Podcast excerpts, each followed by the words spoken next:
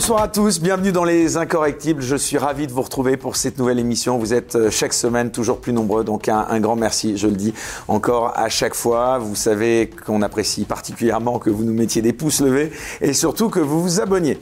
Alors, comme chaque semaine, eh bien, je reçois une personnalité incorrectible. Alors, cette semaine, il est candidat à la présidentielle 2022. Euh, il était déjà à la précédente et on va avoir l'occasion pendant un long entretien, eh bien, euh, d'essayer de mieux le connaître.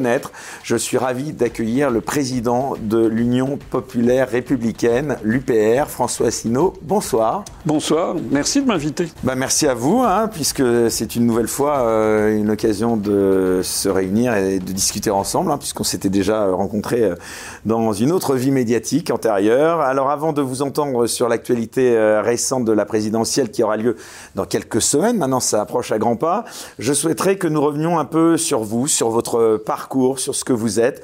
En effet, dans les émissions auxquelles vous participez, vous avez rarement, je crois, l'occasion, contrairement à certains candidats euh, qui ont droit à plus d'antennes, eh bien, vous avez rarement l'occasion d'être présenté autrement qu'à travers l'image du souverainiste anti-européen, pour résumer le portrait que dressent de vous la plupart des médias dits mainstream. Alors ici, comme nous avons du temps, je vous propose d'essayer, pour ceux qui nous regardent, d'en apprendre un peu plus donc sur vous, et je vous propose que pour une fois, nous parlions d'autre chose que de l'Europe.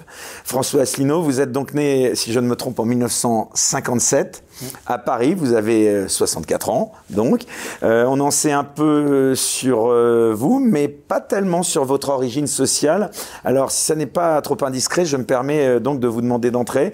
D'où venez-vous? Je veux dire par là, quel est votre milieu social d'origine et comment cela vous a-t-il influencé avec le recul des années? Comment ces origines sociales ont-elles influencé votre parcours, votre vie? Alors, euh, d'abord, si vous me le permettez, je voudrais faire une petite incidente. C'est que je pense que c'est très utile ce que vous faites là, en posant ce genre de choses. Parce que euh, c'est quoi l'élection présidentielle, en fait? L'élection présidentielle, c'est d'élire quelqu'un qui va avoir la charge de diriger la France pendant cinq ans. Et compte tenu de la constitution de la Ve République, c'est une charge écrasante. Et donc, malheureusement, on peut le regretter d'ailleurs, je le regrette, et si je suis élu, je remédierai à ça, mais la plupart des contre-pouvoirs en France ont disjoncté. On le voit avec maintenant une Assemblée nationale qui est constituée de, de béni oui oui, si on peut dire. Et en fait, le pouvoir essentiel maintenant est dans une seule personne. Et les choses sont ainsi faites que les Français, lorsqu'on les interroge pour l'élection présidentielle, on leur demande de choisir un petit peu à la va-vite quelqu'un qui va ensuite diriger la nation pendant cinq ans, et malheureusement, sans qu'il y ait un contre-pouvoir ou une élection intermédiaire, c'est notamment dû à l'adoption du quinquennat et à la, conjonction des élections législatives et présidentielles, on a l'impression que pendant cinq ans, les Français ne vont plus pouvoir rien faire d'autre que de subir ce que devrait décider ce monsieur ou cette dame, dont finalement on ne connaît pas grand-chose. On le vu avec Macron, par exemple. Les Français ont découvert avec le temps une personnalité beaucoup plus compliquée que ce qu'ils avaient imaginé. Et je pense que le président de la République actuelle est désormais rejeté par une partie tout à fait considérable de la population avec une violence extraordinaire d'un point de vue psychologique. C'est pour ça que je pense qu'en effet, ça devrait être de salubrité publique qu'il y ait une émission qui dure, je sais pas, trois quarts d'heure, une heure, et où on demande aux gens ben, de, se, de, dire un petit peu qui, qui ils sont. Donc pour ça, je trouve que c'est, que c'est bien. Pour répondre à votre question maintenant directement, euh, je suis né dans un milieu favorisé, pas très favorisé, mais plutôt favorisé. Mon père était cadre supérieur à EDF, GDF. Ma mère était mère au foyer, comme c'était le cas souvent dans les années 50, à euh, la fin des années 50. Et mon père était ingénieur. Il avait euh, réussi euh, le concours des grandes écoles scientifiques. Il avait raté l'école polytechnique à quelques points, mais il avait eu l'école centrale de Paris.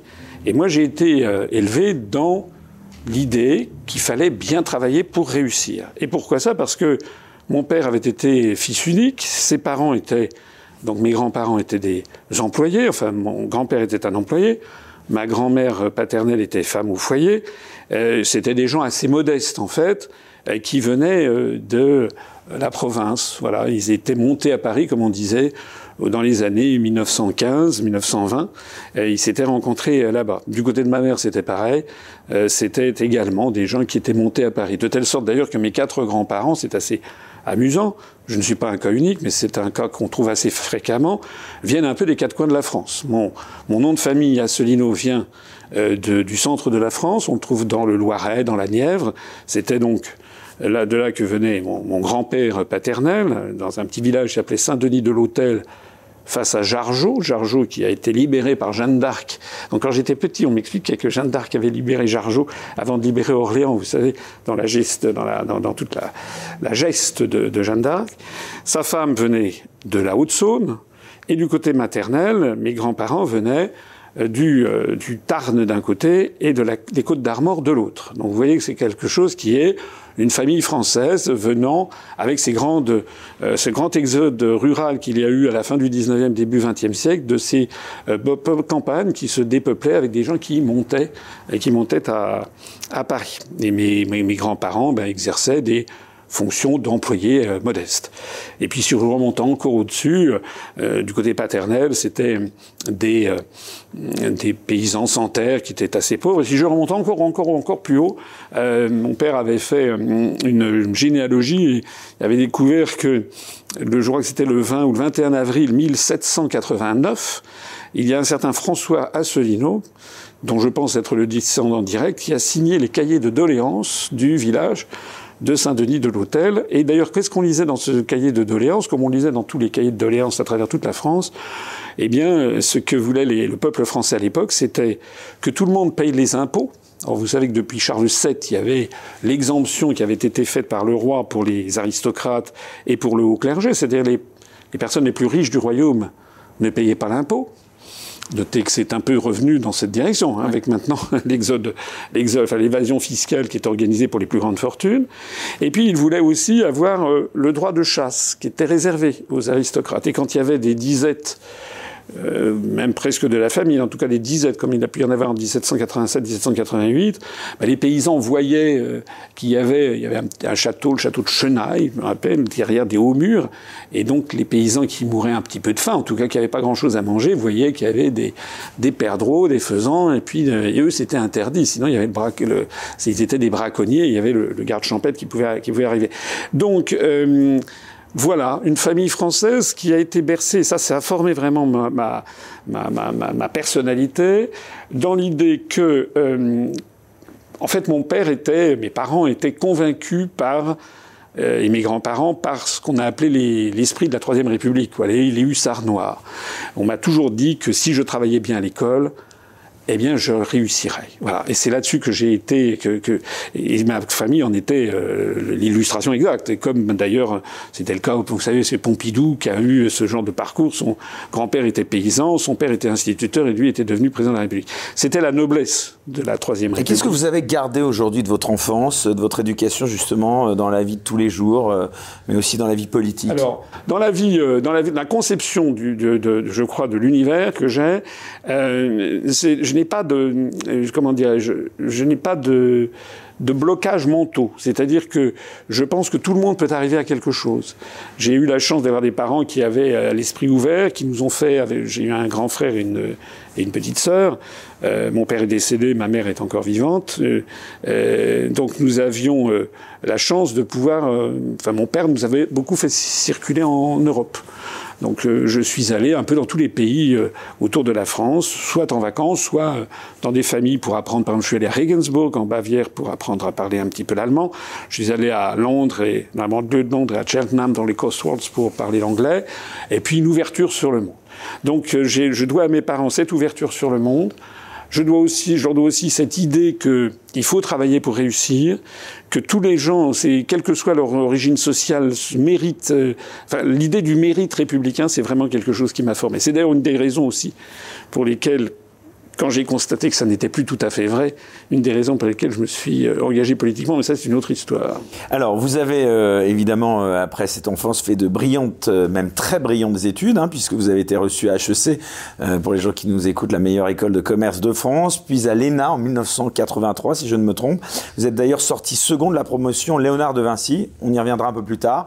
Alors je vais vous provoquer un petit peu, François Asselineau, mais quelque part, vous êtes un petit peu issu du moule, quoi. Oui, c'est, on pourrait, vu de l'extérieur, on pourrait dire c'est quelqu'un issu de tout à fait du moule, bien sûr. Euh, du Ce fameux moule des grandes écoles, euh, souvent dénoncé par les candidats anti-système. C'est vrai, je suis d'accord. Mais je suis aussi l'illustration. Euh, vous savez, comme on dit, les, les, les, Anglais sont pas tous trousses. Vous connaissez ce. je suis la preuve que quelqu'un, un ancien élève de, de l'ENA, peut tenir des discours et des analyses qui sont l'antithèse exacte de quelqu'un comme Macron qui est sorti de l'ENA dans le même corps que moi à l'inspection générale des finances. Et je pense qu'il n'y a pas plus antithétique euh, en termes d'analyse politique, de proposition pour la France que, moi. Euh, je ne suis pas tout à fait d'accord, je l'ai souvent dit, euh, contre cette chasse aux énarques. Parce que D'abord, ce que les Français appellent les énarques, c'est pas forcément les énarques. je fais souvent remarquer que parmi nos gouvernants, oui, il y a des énarques, mais il y a aussi beaucoup de ministres euh, ou de présidents qui ne sont pas énarques. Mitterrand n'était pas n'était pas énarque, Sarkozy euh, n'était pas énarque. Euh, parmi les ministres connus, Monsieur Manuel Valls, Monsieur Raffarin ne sont pas des énarques, c'est-à-dire des gens qui ont eu un poids très important dans l'appareil d'État. Et par ailleurs, parmi les énarques, il y en a beaucoup qui sont totalement inconnus. Il doit y avoir 5000 anciens élèves de l'ENA, les Français en connaissent 80. Enfin, à l'inverse, il y en a eu beaucoup qui, sont, euh, qui ont eu un rôle très important dans l'appareil d'État. Oui, mais ce que je, ce que je pense, c'est que, en fait, ce que les Français reprochent, c'est pas, c'est pas spécialement les NAC, c'est les élites françaises. C'est plutôt ça. Et les élites françaises, alors moi j'ai mon analyse là-dessus. Donc vous en êtes issu, vous le reconnaissez. Oui, oui, oui, tout à fait. Ben, je ne vais pas dire le contraire. Mais euh, ce que je voudrais dire, c'est que il n'y avait pas de procès contre l'énarchie, ou peu de procès contre l'énarchie, euh, dans les années 60. Pourtant, l'ENA a été créée en 1946.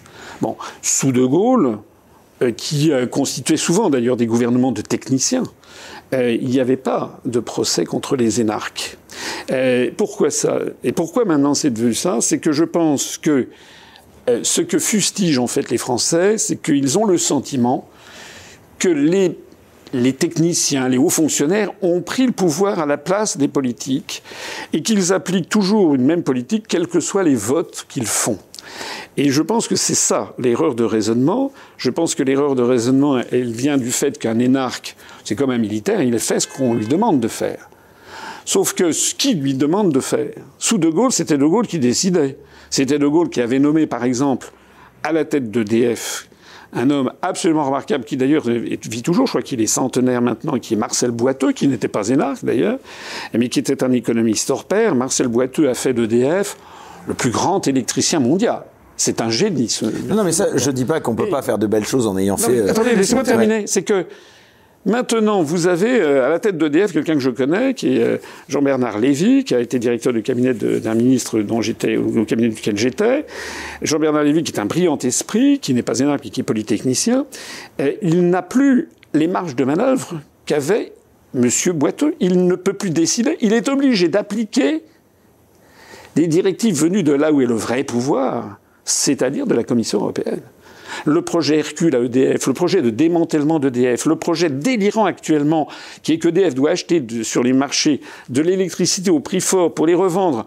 Il va s'endetter de 8 milliards d'euros pour les revendre à des concurrents pour que ceux-ci les vendent à prix bradé aux Français pour montrer qu'il faut qu'il y ait de la concurrence. Enfin, c'est un truc, c'est incroyable. C'est un schéma délirant. Ça n'est pas un schéma énarque. C'est un schéma qui vient de la Commission européenne. Et quand les Français votent à droite ou votent à gauche, vous retrouvez ici effectivement mes analyses habituelles, mais je n'en déborderai pas parce que c'est la vérité. Quand les Français se plaignent en fait qu'ils votent à droite, qu'ils votent à gauche, et que ça, c'est de la faute des énarques. Non, je leur dis, ça n'est pas de la faute des énarques. C'est de la faute du fait que les instances qui prennent les décisions ne sont plus en France. Elles sont situées à l'extérieur. Elles sont situées à Bruxelles pour la Commission européenne, à Luxembourg pour la Cour de justice de l'Union européenne, à Francfort pour la Banque centrale européenne et à Washington pour l'OTAN. Et c'est-à-dire que tous nos, tous les grands choix en matière de politique agricole, industrielle, de matière de défense, en matière de relations internationales, etc., etc., en matière d'énergie, dépendent en fait d'entités qui échappent maintenant au pouvoir des Français par les élections. Alors, euh, moi, ce que j'aimerais savoir, c'est, et bien sûr, je vous dis encore une fois que je ne remets pas du tout en cause la, compétence hein, des, des énarques, ce que j'aimerais juste savoir par rapport à votre discours et à votre profil, euh, avant de vous interroger, bien sûr, sur ce système, euh, pourquoi ce choix, vous l'avez fait, vous, de passer par les grandes écoles, et pourquoi vous êtes orienté vers HEC, qui mène habituellement vers des hauts postes de cadre dans le secteur privé? Pourquoi être passé d'HEC à l'ENA? Qui est d'une certaine manière donc à l'opposé euh, le temple du service public. Quoi, c'est pas tellement euh, euh, évident à comprendre, quoi.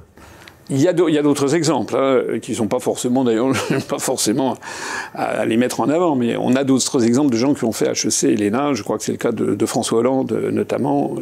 Je, je, me demande même également si ça n'est pas le, cas de, Valérie Pécresse. Je ne suis pas sûr. Pourquoi moi? Ben C'est tout simple. C'est parce que comme vous l'avez dit, j'étais, j'étais un bon élève, j'étais un très bon élève, j'étais, je collectionnais les prix du temps où ça existait encore. Je pense d'ailleurs que c'est très mal d'avoir supprimé les prix. Dans mon programme, j'ai prévu qu'on réinstaure les prix, prix d'excellence, prix d'honneur, les prix dans différentes matières, parce que les enfants, c'est comme... Vous parlez couramment le japonais, je crois, j'ai vu Pas couramment, mais j'ai appris à parler de japonais quand j'ai fait mon, mon service national en tant que coopérant au Japon. Euh, donc c'est vrai que j'étais très bon élève. Et quand on est très bon élève, on va dans, on va dans le service des systèmes des grandes écoles. Comme je ne savais pas très bien où aller finalement. Euh, j'avais pris HEC parce que c'était quelque chose qui me correspondait assez bien parce que je n'étais pas un, mathématicien hors pair. J'ai eu j'ai une bonne note au bac en maths et en physique, mais j'étais pas celui qui avait 20 sur 20 en maths et en physique, mais j'avais de très bonnes notes en français, en philo, en maths, etc. Donc c'était plus un savoir plus, plus, plus également réparti. Et puis je me disais, bah, faire une école de commerce, ça permettait d'avoir accès finalement encore à beaucoup de choses. Et pourquoi ensuite j'ai fait l'ENA? Pour une raison tout à fait, tout à fait simple, c'est qu'à l'époque les garçons devaient faire leur service national à l'époque, d'ailleurs, c'était à la fin des années 70, il y avait de plus en plus de garçons qui se faisaient exempter. Moi, je ne voulais pas me faire exempter, mais il y avait quelque chose qui me tentait beaucoup, c'était d'avoir une expérience à l'étranger, ce que permettait le système de coopération. Euh, et euh, comme j'avais réussi, euh, parce que j'étais très bien, j'étais classé deuxième, je suis le Poulidor, j'étais classé deuxième à HEC en deuxième année, j'avais obtenu ce qui était à l'époque très brigué, pour que vous sachiez tout, c'était un poste auprès des services commerciaux de l'ambassade de France au Japon pendant deux mois. Ils avaient l'avantage d'être rémunérés c'était un, si ça se passait bien, on pouvait ensuite être rappelé par le ministre conseiller, comme on disait, pour faire son service national. C'est exactement ce que j'ai fait. Donc j'ai travaillé j'ai beaucoup travaillé hein, quand j'étais au Japon pour mon service national. C'était une espèce d'expérience pré-professionnelle pour le compte d'entreprises françaises qui voulaient exporter. Mais surtout, ça m'a conforté dans deux choses. La première, c'est que je suis quelqu'un qui suis passionné euh, par les civilisations étrangères. Ça, c'est pas, c'est pas une, c'est pas une c'est pas c'est pas une, un truc de façade que je dis c'est vraiment profond. C'est je suis quelqu'un je, je, prends une, des plus grandes joies que j'ai dans ma vie c'est de voyager d'aller dans des pays du monde mais les comprendre en profondeur. Je suis pas à voyager dans des dans des cinq étoiles. Euh, ça ne m'intéresse pas de me prélasser sur des plages euh, dans des dans des réserves pour touristes. Non. Ce qui m'intéresse, c'est de voilà d'aller au, fond des choses. J'ai eu des expériences euh, vraiment extraordinaires dans de très nombreux pays du monde. Euh, donc ça, c'était le premier point. Le deuxième point, c'est que j'ai adoré mon séjour au Japon et je me suis dit en fait, j'ai découvert ce que j'aurais voulu faire, c'était être euh, ambassadeur de France au Japon. Voilà. Et je me suis dit, bah, comment faut-il faire pour être ambassadeur un jour? Il bah, fallait faire l'ENA. Et donc, je suis rentré à Paris. J'ai préparé un candidat libre. J'ai pas fait Sciences Po, c'est une curiosité. Je n'ai pas fait Sciences Po. J'ai préparé ça euh, parce que je, mon objectif, c'était vraiment de sortir au Quai d'Orsay pour euh, être avoir ensuite un parcours de, de diplomate. Et vous avez quand même un, un profil euh, sur l'échiquier politique un petit peu unique. Euh, comment est-ce que vous avez fait pour ne pas être formaté comme la plupart des étudiants de ces grandes écoles qui, bien souvent, sont un peu des, des clones hein. C'est pas leur, leur faire insulte que leur dire ça, mais il y en a beaucoup qui, qui en tout cas ont une façon de, de, de, penser, de parler même, qui est souvent euh, euh très très proche. Quoi. Oui, je ne voudrais pas. J'allais pas jusqu'à dire de penser. Mais... Bah, D'abord, j'ai toujours été. Euh, j ai, j ai, ça, c'est des, des, traits de caractère. Hein. C'est des traits de caractère ouais. qui remontent à la, à la, prime enfance. j'ai toujours été, j'ai des, défauts dont j'essaye de me corriger. Il faut, le garder, ce système des grandes écoles à la française Oui, je pense. Je pense. ce qu'a ce qu'a dit Macron, je suis tout à fait contre, parce que parce que ça fait partie de notre identité nationale. Voilà. C'est nous, on est. Euh, je sais que ça, ça n'existe, ça existe dans pas beaucoup d'endroits au monde, hein, aux États-Unis. Euh, Il y a un peu de jeunesse séparée parce qu'il y a d'un côté les facs, les universités, et puis de l'autre côté les écoles d'élite, quoi, les grandes écoles. Oui, mais il y a beaucoup de plus de grandes écoles qu'il n'y en avait il y a 50 ans. Ça, c'est aussi euh, le nombre de grandes écoles. Mais ça n'est quand même qu'une spécificité française. Ça n'existe pas aux États-Unis, par exemple. Non, c'est certes, mais il se trouve que ça a donné en France d'excellents résultats aussi. On est quand même un des pays le pays. Alors ça se dit parfois, il y a des euh, revendications en paternité, mais on a quand même en gros inventé la photo, inventé le cinématographe, inventé euh, l'avion, l'automobile, inventé la TVA. C'est un inspecteur général des finances qui avait inventé ça, qui est inventé. Donc c'est un peuple qui a été très inventif et euh, on est également, on a été très longtemps un des, pays au monde ayant le plus de médailles Fields, vous savez que c'est l'équivalent du prix Nobel en mathématiques, euh, par rapport à sa population.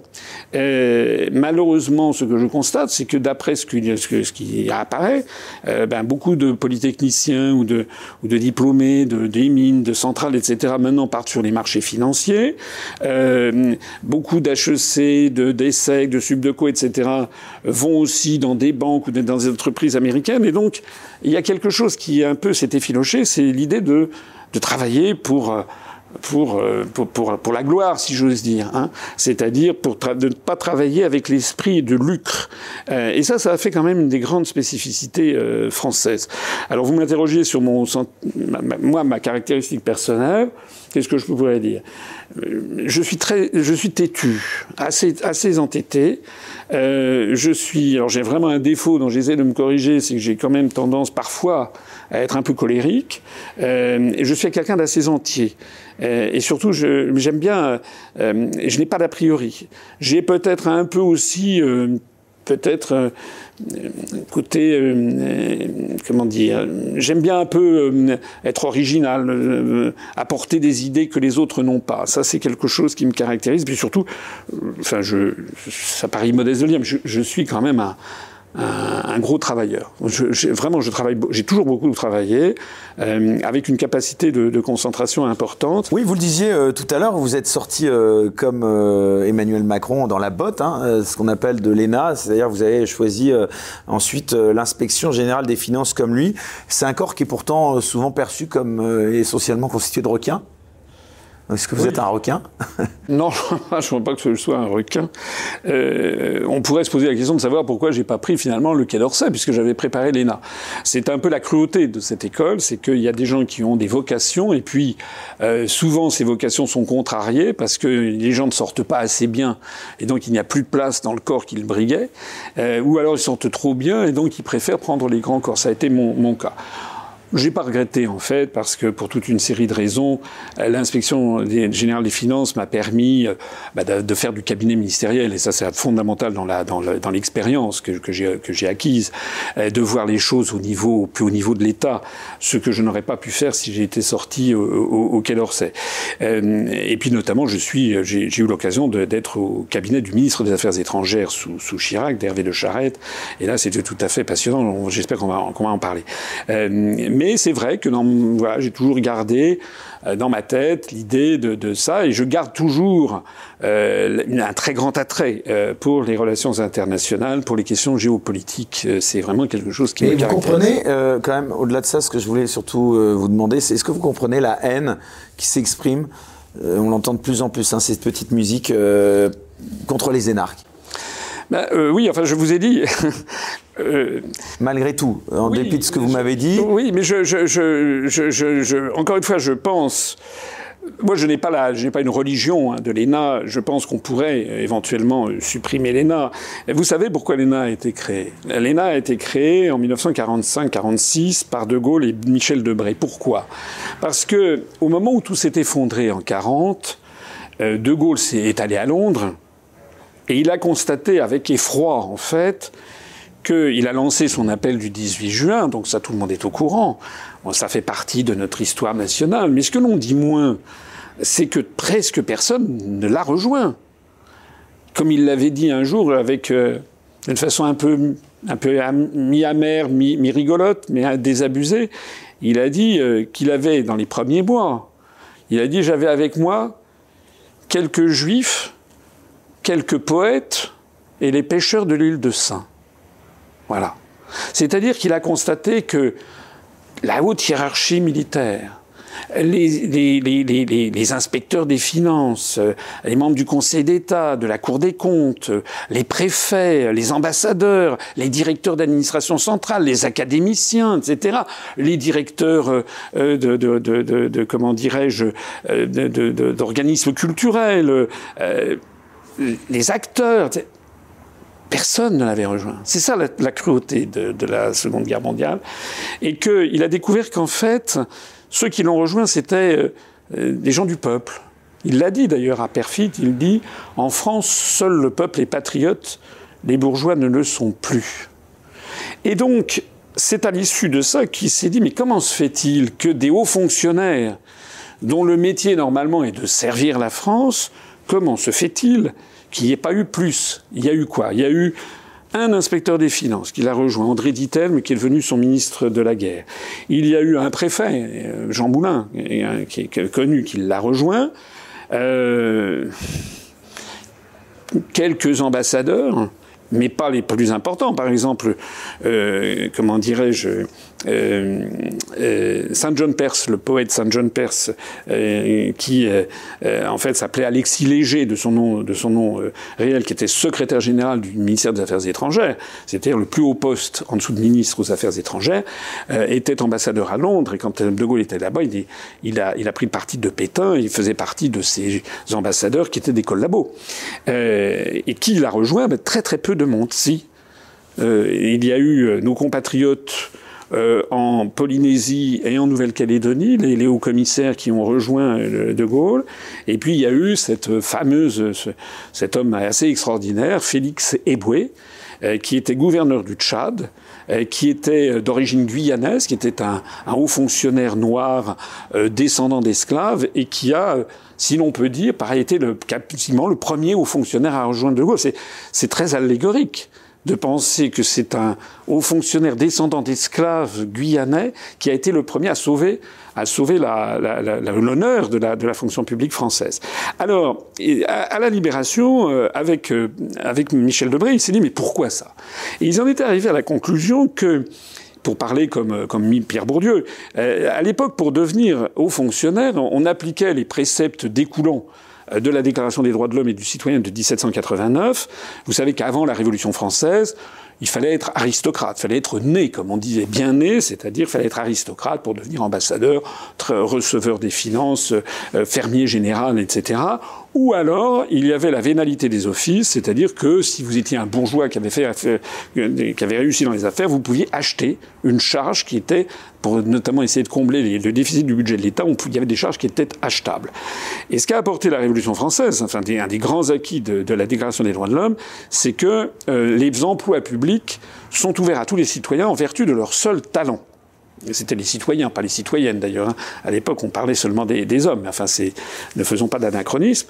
Mais donc, en vertu de leur seul talent. Et c'est ça qui fonde le principe des concours d'accès à la fonction publique. Parce qu'en vertu des seuls talents, la seule façon de voir de façon objective les talents de quelqu'un, c'est de faire des concours anonymes, du moins sur la, question, la question, la question de, de, la, de, du moins pour les épreuves écrites. Notamment, vous me tendez la perche sur ce thème de la discrimination positive. Elle est parfois mise en avant pour lutter contre les inégalités euh, sociales et contre la reproduction sociale. Est-ce que vous y adhérez? Euh, Alors, c'est un sujet compliqué. C'est un sujet compliqué. On, euh, on, touche du doigt quelque chose dont on devrait reparler d'ailleurs, qui est l'accès aux médias pour la campagne présidentielle. C'est le principe de l'équité. Euh, le principe des, des révolutionnaires de 1789, c'est le principe d'égalité.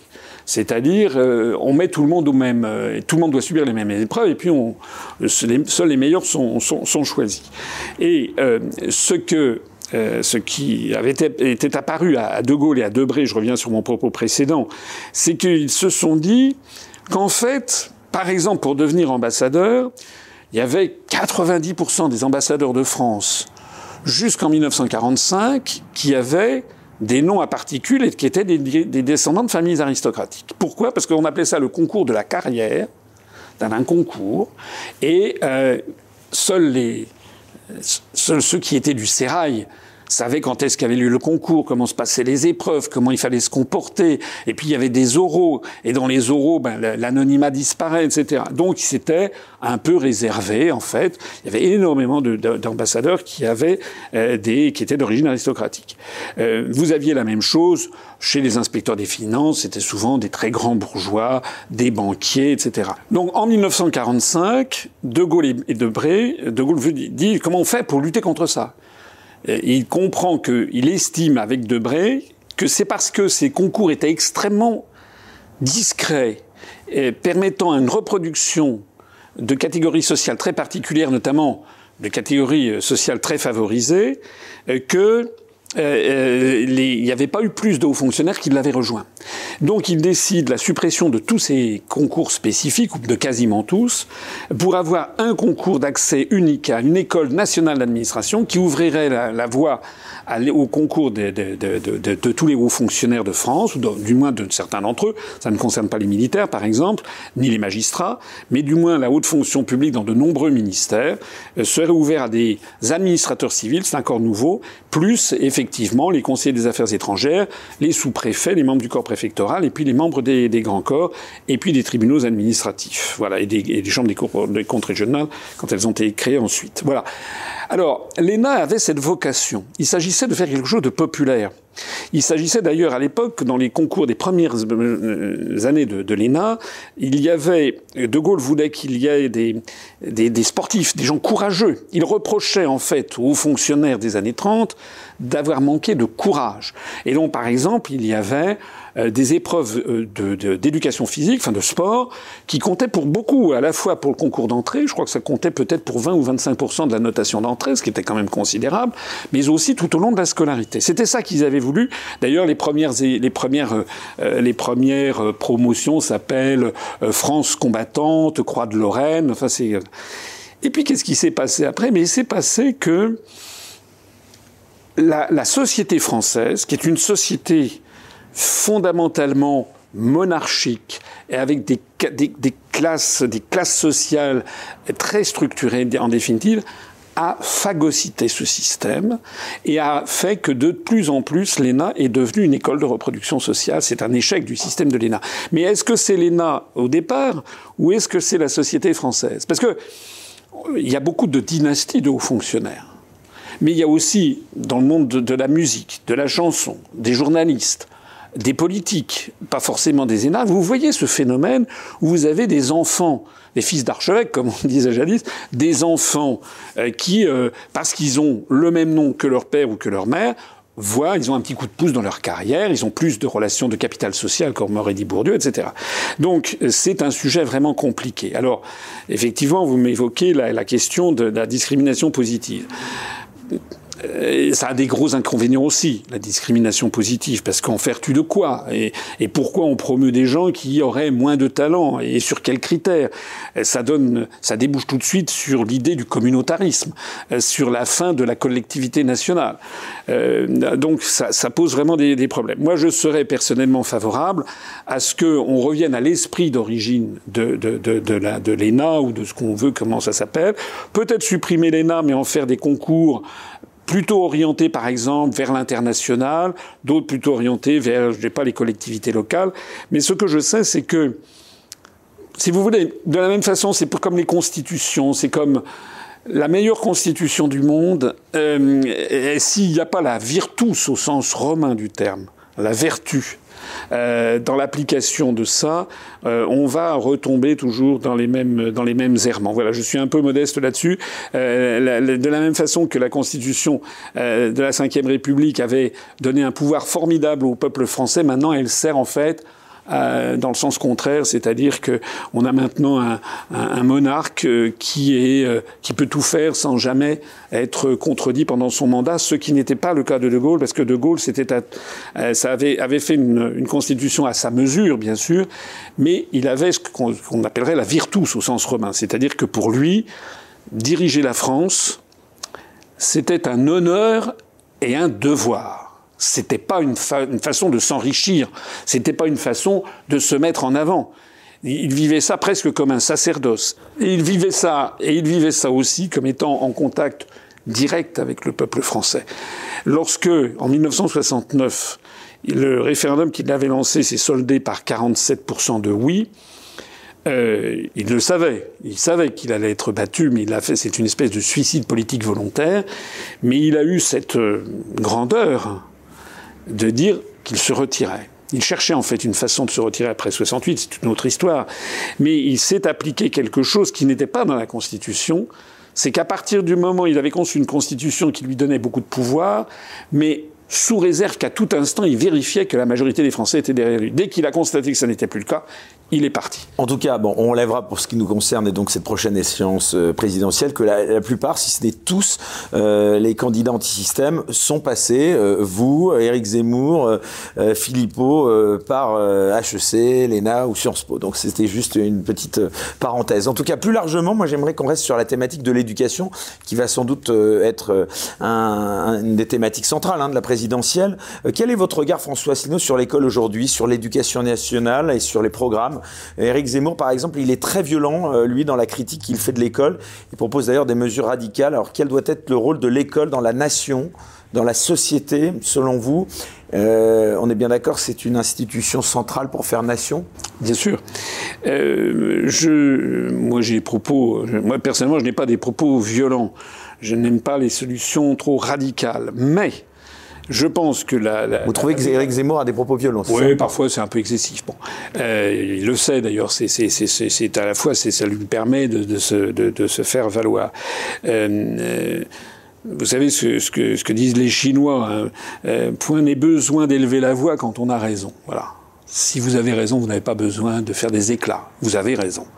Et moi, je dis que j'ai raison lorsque je dis, il y a beaucoup de Français qui pensent comme moi. Vous l'avez rencontré, Eric Zemmour, là, vous lui avez parlé non, pas, récemment, mais je l'avais, je l'avais vu quand il était, quand il était journaliste.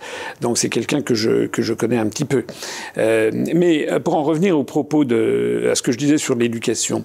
Euh, l'éducation, euh, euh c'est effectivement la clé de la réussite. Et ce que je pense que c'était quelque chose qui marchait.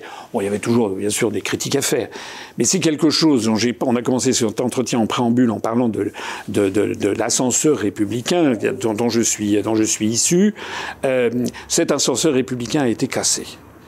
Et je pense que euh, une partie de la gauche française depuis 20 ou 30 ans a eu, depuis presque 1968, a eu une responsabilité colossale là-dedans. Parce que lorsque l'on affaiblit l'école, lorsqu'on affaiblit la discipline et l'exigence à l'école, c'est de ça qu'il s'agit, c'est de l'exigence qu'il faut avoir vis-à-vis des, jeunes enfants.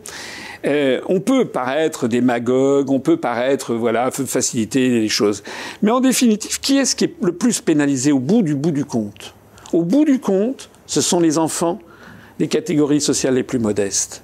Parce que si vous avez un bac qui ne vaut plus rien, si maintenant vous avez des enfants qui sortent du système scolaire, euh, du lycée en faisant euh, trois fautes d'orthographe euh, par phrase et deux fautes de syntaxe, des enfants qui n'ont plus lu les classiques, qui n'ont plus fait de dissertation, donc qui ont perdu un truc très, très important, moi, qui m'inquiète beaucoup, c'est la, faculté de discernement et la faculté de raisonner de, de, des raisonnements de cause à effet. On a maintenant un savoir un peu parcellaire, hein, parce que les gens, les enfants sont sur Internet. Ils connaissent certainement plus de choses maintenant qu'un adolescent qui a 15 ans a certaines, connaît sans doute plus de choses que moi quand j'avais 15 ans. Parce qu'on a un accès grâce à Internet à des multitudes d'informations. Mais ce sont des informations qui sont comme ça éparpillées. Et vous n'avez pas ce qui doit être un des rôles essentiels de l'école, c'est la capacité de raisonnement. On a détruit un peu cette capacité de raisonnement. Par exemple, dans l'histoire, c'est fondamental d'avoir l'idée de la chronologie des événements. Si on fait sauter la, chronologie des événements pour ne plus avoir qu'une espèce de quiz, vous perdez la compréhension de l'histoire. C'est pareil en matière, matière de philosophie, en matière de, de langue, c'est pareil en matière politique. Moi, je me heurte à quelque chose qui est vraiment tragique. C'est que depuis 15 ans que j'ai créé l'UPR, j'explique à mes compatriotes pourquoi je propose la sortie de l'Union européenne et de l'euro. C'est pas par fantaisie, c'est pas par nostalgie, c'est parce que j'explique d'ailleurs dans, mon programme, je le présente d'une autre façon qu'il y a cinq ans. Je, dis par exemple les Français ils veulent qu'on augmente leur pouvoir d'achat. Tout le monde, de Madame Le Pen, Monsieur Zemmour jusqu'à Monsieur euh, Mélenchon, tout le monde veut augmenter le pouvoir d'achat, moi aussi. Mais la différence, c'est que, à la différence des autres, moi je dis que si on reste dans l'euro, on ne le pourra pas.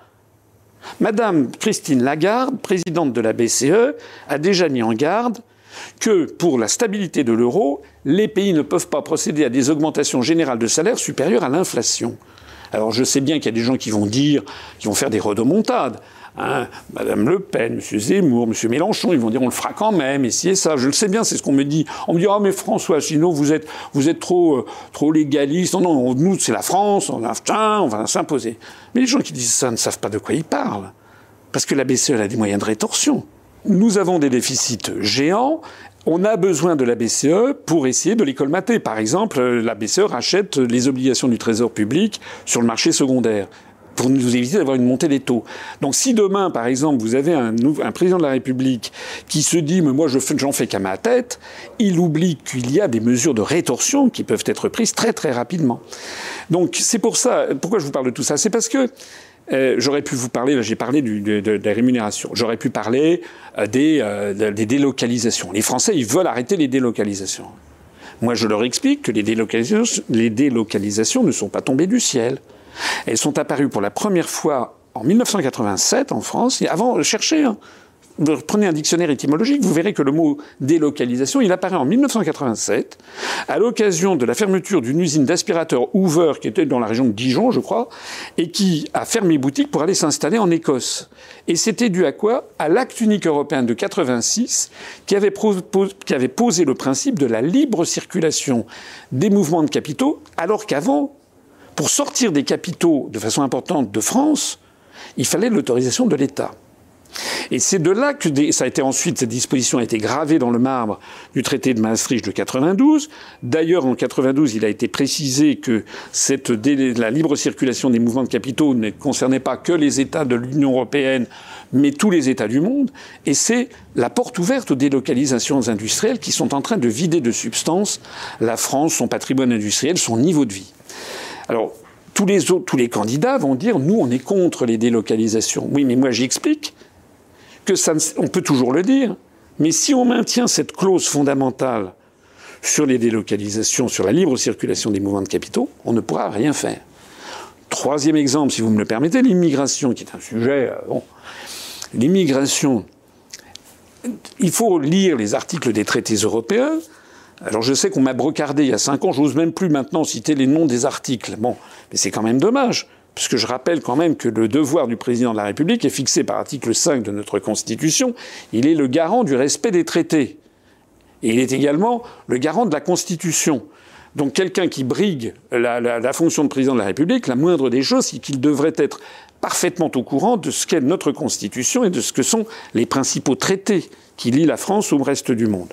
Donc si nous restons dans l'Union européenne, vous aurez beau, dire tout ce que vous voulez sur la lutte contre les délocalisations. Vous avez vu que Macron, il dit on va réindustrialiser, et ça. Mais ça ne sera que des petits exemples. Mais en termes massifs, vous, constaterez ce qui se passe. La vacherie qu'avait faite euh, François Hollande quand il avait été élu président de la République, c'était de nommer Montebourg ministre du redressement productif, parce que c'est un, un ministère qui était impossible, euh, et on pouvait, il ne pouvait faire que de la figuration. Pour ça d'ailleurs que les, relations se sont, se sont. Alors je vous dis ça parce que c'est très corrélé à la question de l'école. C'est que euh, quand je dis ça, je vois que c'est quand même pas je pas, je ne pense pas que ça soit extrêmement compliqué à comprendre ce que je dis, mais je vois bien que pour beaucoup de gens, c'est un peu frappé d'irréalité. C'est comme si c'était un petit peu trop compliqué, comme si le principe d'une relation de cause à effet était euh, trop compliqué à comprendre. Et là, je dis qu'il y a sans doute une carence dans, dans, dans, dans le, dans, dans, le, dans la formation des, des, des esprits. C'est également aussi dû au lavage de cerveau médiatique, mais ça c'est une autre Quel histoire. Quel bilan vous faites de l'action de Jean-Michel Blanquer euh, à la tête du ministère euh, de l'Éducation nationale? Je, je trouve que c'est préfère même pas en parler. C'est catastrophique dans tous les domaines, mais il est dans la tête d'un ministère qui est difficile et qui, à mon avis, est vraiment un des plus importants à redresser. Qui doit passer Quels sont les plutôt que de faire la description, il faut, vraiment avoir des, propositions. D'abord, je pense que j'élève le débat. Euh, il n'y a pas d'exemple dans l'histoire, ou alors qu'on m'en montre un, il n'y a pas d'exemple dans l'histoire d'un pays qui se soit redressé sur une idéologie d'autodétestation. Parce que la construction européenne, j'y reviens, est fondée sur un principe de base. La France a été un grand pays, maintenant c'est de la gnognotte, et donc pour continuer à exister encore un peu, nous devons fusionner avec la Slovénie, l'Estonie, euh, la Slovaquie, Chypre et l'Irlande. Vous verrez quand tout ceci se sera dissipé, quand les nuages de l'idéologie se seront dissipés, les gens se diront avec le recul du temps, mais c'est complètement délirant. Ça n'existe pas. D'ailleurs, ça n'existe nulle part ailleurs dans le monde. Donc, mais le principe de base, il est là. Toujours le discours des européistes, c'est toujours de dire mais la France est beaucoup trop petite, vous vous rendez compte, on est tout petit, on n'est rien du tout, etc. Si la France, qui est la sixième ou septième économie mondiale, un des cinq membres permanents du Conseil de sécurité, qui est la deuxième zone économique exclusive au monde, qui a une des deux langues officielles des Nations Unies. Enfin, on rétrograde euh, année après année au niveau des puissances économiques euh, mondiales. Oui, mais c'est on nous avait dit le contraire. On nous avait dit que l'Europe nous allait, ça allait être formidable. Moi, j'observe, je, constate que depuis qu'on construit l'Europe, de décennie en décennie, on est en rétrograde.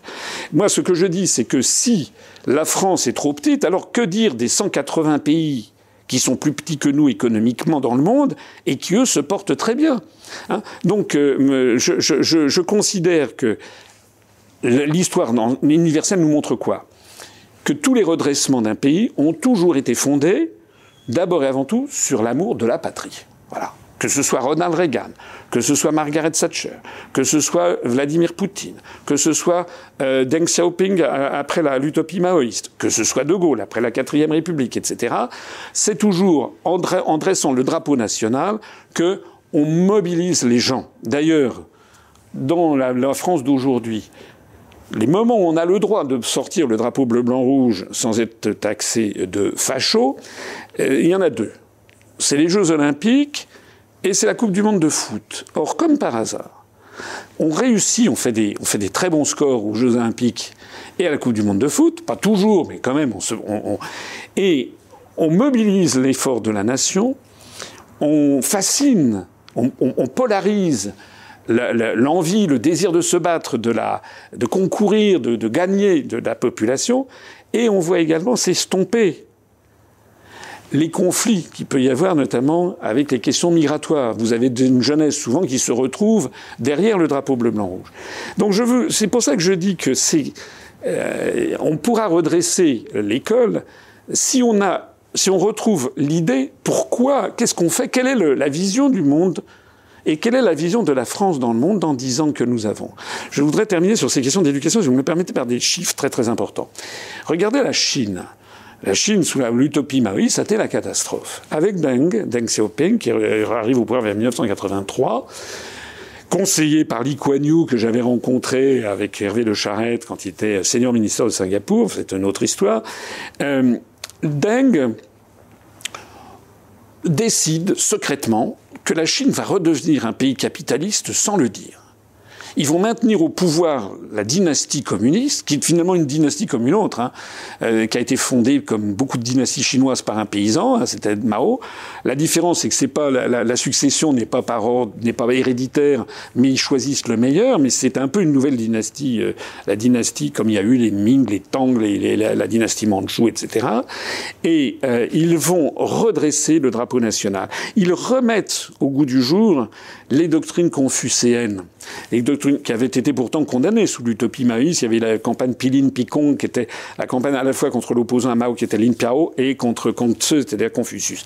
À partir de 1983, ils remettent en vigueur la pensée confucéenne, les concours mandarinaux, se former. Et à quoi on assiste aujourd'hui? On assiste aujourd'hui à un pays qui a à peu près 1,5 milliard d'habitants, chaque, chaque année, vous avez des classes d'âge qui doivent être de l'ordre de 30 millions de personnes. Et vous avez là-dessus peut-être 1 500 000, 2 millions de jeunes Chinoises et Chinois qui sortent du système scolaire avec un diplôme d'ingénieur. Vous vous rendez compte? Alors qu'au même moment aux États-Unis, c'est peut-être 200 000, 200 000 ingénieurs, peut-être, et en France, c'est peut-être 20 ou 30 000. Donc euh, il y a un véritable combat pour le savoir, et que ce soit en Chine, que ce soit en Corée, que ce soit au Japon, que ce soit, ce sont vraiment des pays que je connais très très bien, euh, il y, a, une, exigence qui est euh, vraiment où ce sont des temples du savoir. Vous savez qu'ils portent d'ailleurs des uniformes. Ils portent, il faut gommer les classes sociales. Euh, on ne on va pas. Vous êtes pour le retour de l'uniforme? Oui, ou du tablier. Je trouve que ce sont, si vous voulez, ce qu'il faut bien comprendre. Il y a des gens qui ont dit, c'est de la pensée 68 arde. Oh là là, c'est l'enrégimentement. Il faut que les gens soient très bien. Mais derrière, quand on a viré l'uniforme, il reste quoi? Il reste la compétition social. C'est-à-dire que dans les classes, dans les cours de récréation, vous avez des enfants, il y a ceux qui ont, dont le père est médecin ou dont le père est, est, un cadre supérieur d'entreprise. Lui, il vient, il a des chaussures Nike, il a le, la dernière montre à la mode, il a le dernier truc, il, il frime devant ses copains et devant ses copines. C'est ça la vérité. Alors que celui qui est un fils d'ouvrier, ben, il n'a pas. Voilà. Et donc, on introduit euh, dans, assez jeune, presque dès le plus jeune âge, ces notions de primat de l'argent. Alors que justement, il faut au contraire faire le primat du savoir. Et encore, si vous me le permettez, c'est vraiment des sujets qui me tiennent à cœur. On dit oui, oui, mais c'est compliqué, il faut simplifier. Non, ça n'est jamais en simplifiant qu'on va drainer, attirer une population vers le haut. C'est au contraire, c'est en disant la complexité du monde. Par exemple, pour lire euh, un journal en chinois ou Japon. moi, j'ai appris à écrire un peu le japonais. Euh, il faut, y a en japonais, il y a les caractères Han, les kanji, les caractères chinois, plus les syllabaires katakana et hiragana. Il faut connaître 1850 caractères pour lire un journal minimum, pour lire un journal en Chine ou au Japon. Un caractère chinois, ça va de 1, c'est un trait comme ça qui veut dire le chiffre 1, 2 c'est 2, 3 c'est 3, puis après ça se complexifie. Il y a des caractères qui parfois nécessitent de faire 25 tracés séquentiels. Et vous ne pouvez pas les, les écrire si vous n'avez pas mémorisé la façon qu'il faut le faire. Bon. En moyenne, ça fait 12 ou 13 tracés séquentiels. Vous multipliez 12 à 13 tracés séquentiels par 1850 caractères, ça veut dire qu'un petit Chinois, une petite Chinoise, un petit Japonais, une petite Japonaise ou Taïwanais, il doit apprendre 1850 par 12, ça fait à peu près 20 000 tracés séquentiels. Il va commencer à 3-4 ans, ça va durer jusqu'à 15 ans. Et s'il fait des études supérieures, ça va continuer. En Occident et en France, on a 26 lettres. Pour écrire le petit A, vous vous rappelez quand vous étiez petit, on vous avait pris, il faut faire un trait, puis le rond, puis un truc. Il y a trois tracés séquentiels. Pour le B, 1, 2, 3. C'est à peu près pareil. Pour le C, 1, 2. En gros, on va dire 60. Euh, allez, 26 lettres, ça fait 75 tracés séquentiels. Et vous voulez dire quoi par là au final alors? Ben, Je veux dire par là qu'au total, pour apprendre à écrire en français, dans une langue occidentale, il va falloir mémoriser 150 tracés séquentiels. 20 000 pour écrire le chinois. Et savez-vous quoi? En ce moment, en Chine, au Japon, les, élèves, sortent du système scolaire avec 99% de taux d'alphabétisation.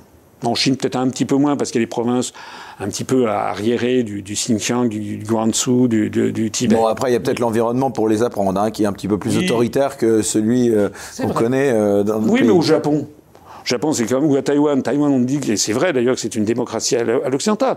À Taïwan, c'est quasiment 100% d'alphabétisation.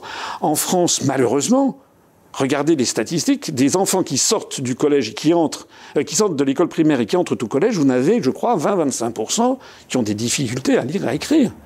Ça veut donc dire qu'il y a quand même un problème. C'est quand même beaucoup plus facile l'apprentissage de l'écriture et de la lecture dans une langue occidentale que dans une langue, que dans une langue d'Extrême-Orient. Donc ça veut dire qu'il y a quelque chose qui s'est passé là. Ça veut dire qu'il y a un problème dans, dans l'exigence demandée aux enfants. Et je ne pense pas que ce soit une bonne chose pour les enfants de ne pas avoir de l'exigence. Justement, c'est avec l'exigence qu'on les attire vers le haut. D'ailleurs, cette exigence va de pair aussi avec le respect des instituteurs et des professeurs. Parce que euh, moi, je suis d'une génération, a fortiori les générations avant moi, où il y avait une espèce de vénération pour le professeur ou pour l'instituteur. Maintenant, quand je vois que l'on a des instituteurs, on les appelle les professeurs des écoles, ou des qui sont euh, qui se font insulter euh, par, par certains parents d'élèves ou quand c'est pas par des élèves, il y a un véritable problème. Nous, moi, dans mon programme, il y a l'idée. Alors, si vous le voulez bien, je vous interromps un petit peu parce que j'ai un peu de mal à vous interrompre. Pardon. Euh, on, on, va y revenir plus longuement dans votre programme euh, de toutes ces questions euh, dont vous parliez, mais j'aimerais encore un instant qu'on s'arrête sur vous, votre personnalité, savoir un petit peu donc qui, qui, vous êtes. Est-ce que vous vous considérez de droite, François Asselineau?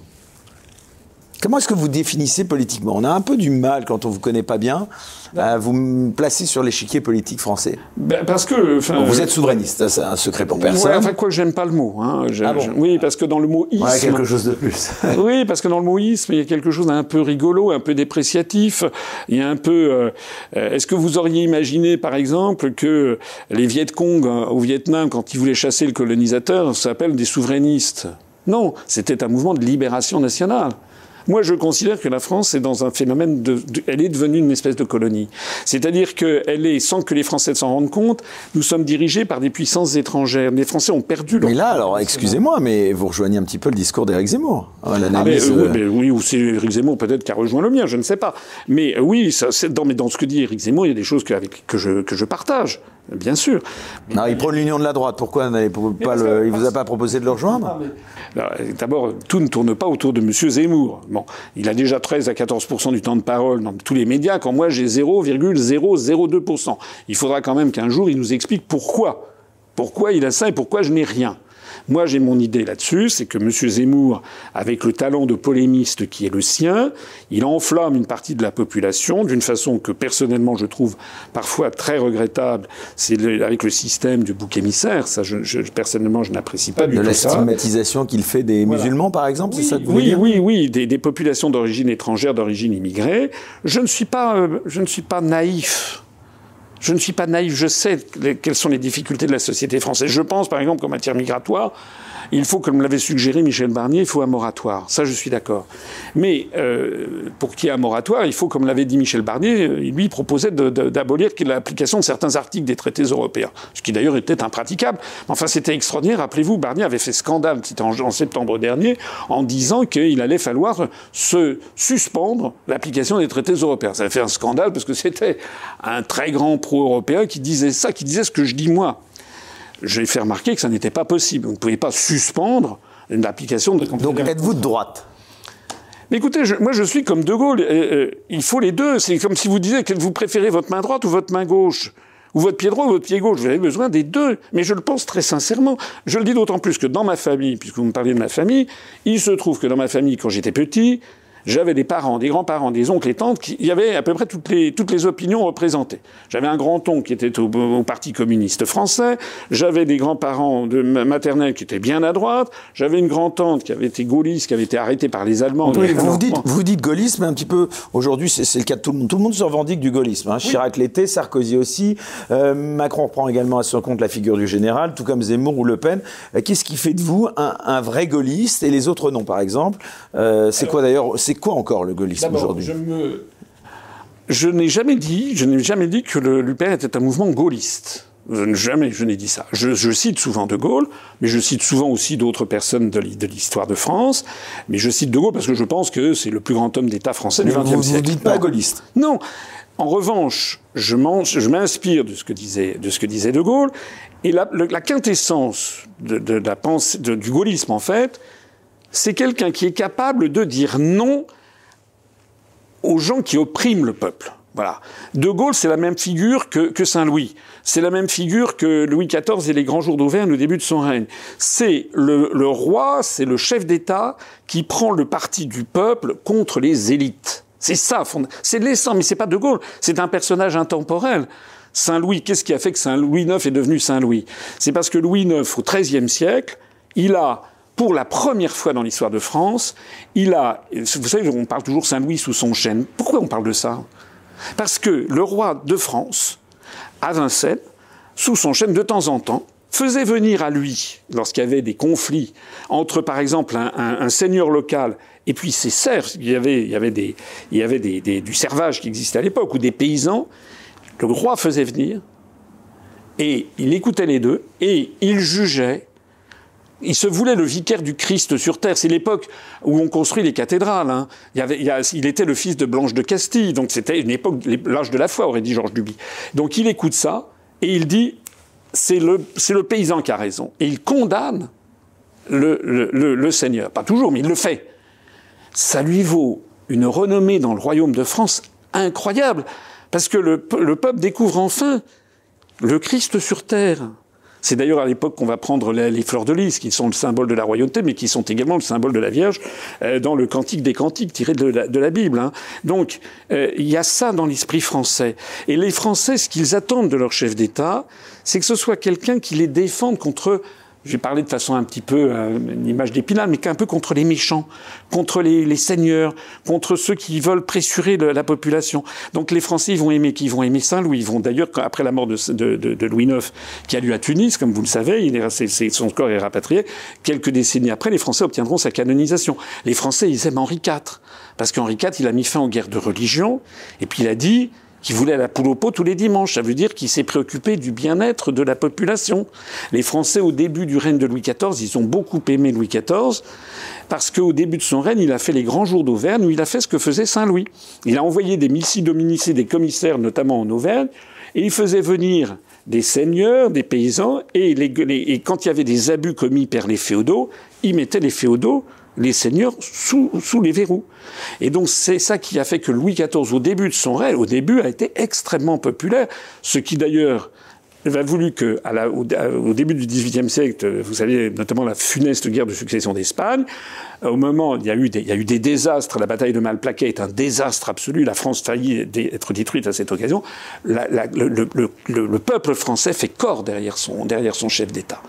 En revanche, ce que les Français ne supportent pas, ce sont les chefs d'État dont ils ont le sentiment qu'ils ne sont pas les chefs du peuple, mais qu'ils font partie d'une aristocratie internationale et ils se foutent du devenir du peuple français. Donc les, Français, les gens qu'ils détestent dans l'histoire de France, ou en tout cas qu'ils n'aiment pas beaucoup, eh ben ça va être des gens euh, comme par exemple euh, Louis XV. Louis XV qui, euh, quand le feu est au, est au, est au, château, qui se soucie des écuries. c'est avec la Pompadour, c'est le renversement des alliances après la guerre de Sept Ans. C'est que les Français, c'est là que les Français diront on a travaillé pour le roi de Prusse. Ils ont le sentiment que Louis XV se fiche éperdument du peuple français. Et c'est là que naît le, divorce entre les Français et leurs euh, dirigeants. Et on va avoir cette figure du, mauvais roi, vous l'aurez tout au long de notre Alors, histoire. Pour revenir non pas à la monarchie mais à la République, euh, est-ce que vous seriez pour la, conservation euh, donc de cette cinquième République ou, vous seriez pour tout changer Déjà, elle, a été excusez-moi de la vulgarité du propos, mais elle a été particulièrement amochée, la Ve République. Parce que depuis lors, Macron depuis, euh, depuis Sarkozy, Hollande, Macron, même Chirac. Chirac, pendant les 12 ans, il a fait quand même huit réformes constitutionnelles. Donc, euh, moi, je serais plutôt favorable à revenir à, euh, à la vieille version d'origine, mais dans mon programme, j'ai fait toute une série de propositions avec des contre-pouvoirs, parce que les Français, ils ont besoin de contre-pouvoirs. quel changement institutionnel Fondamentalement, déjà le RIC qui est très. Moi, je n'ai pas attendu les gilets jaunes d'initiative citoyenne. J'ai pas attendu le mouvement des gilets jaunes pour le proposer, puisque je l'ai déjà proposé. C'était il y a cinq ans. Il faut absolument que les Français puissent avoir un moyen de contrer le chef d'État lorsqu'ils constatent que leur chef d'État ne fait pas ce que fait, ce que faisait Saint-Louis ce que faisait euh, euh, Henri IV ou ce que faisait De Gaulle, c'est-à-dire qu'il n'est pas là pour les défendre. C'est-à-dire quand, quand, le chef de l'État, en l'occurrence Emmanuel Macron, a dit euh, j'ai envie de les emmerder. Hein, c'est, ça, c'est Louis XV, si vous voulez. C'est, quelque chose. Il n'y a pas que ça. les Français, ils ont le sentiment quoi? Ils ont le sentiment que M. Macron, mais c'était à peu près pareil Hollande et Sarkozy, ils ont le sentiment que ce sont ces chefs d'État ne, ne défendent pas les intérêts des Français qu'ils défendent l'intérêt de Big Pharma, qu'ils défendent l'intérêt de, de, Pfizer, qu'ils défendent l'intérêt des grandes banques, qu'ils défendent l'intérêt des États-Unis, qu'ils défendent... Mais tout sauf les Français. Ils ont même pire, ils ont le sentiment que nous sommes dirigés par des chefs d'État qui s'en mettent plein les poches et leur entourage aussi. Je rappelais tout à l'heure ce que disait De Gaulle. Hein. Parce qu'il disait. Donc là, quand il a dit ça, ça vous a choqué Vous appeliez, euh, vous êtes. Euh, C'est un scandale absolu. Vous étiez pour la destitution, si ça avait été possible. Ben bien, mais moi, j'ai été. Ça fait depuis trois ans que je dis que les, les, les, les, députés français qui en ont le pouvoir auraient dû lancer une procédure de destitution de Macron par l'article 68 je ne suis pas, je, suis pas bête. Je sais bien que cette Elle procédure. aucune chance d'aboutir. Oui, mais alors, lorsque, lorsque, lorsque, la gauche dépose des amendements, les amendements ne sont jamais votés. C'est pour ralentir. C'est aussi pour faire passer des messages, pour ralentir, pour faire réfléchir.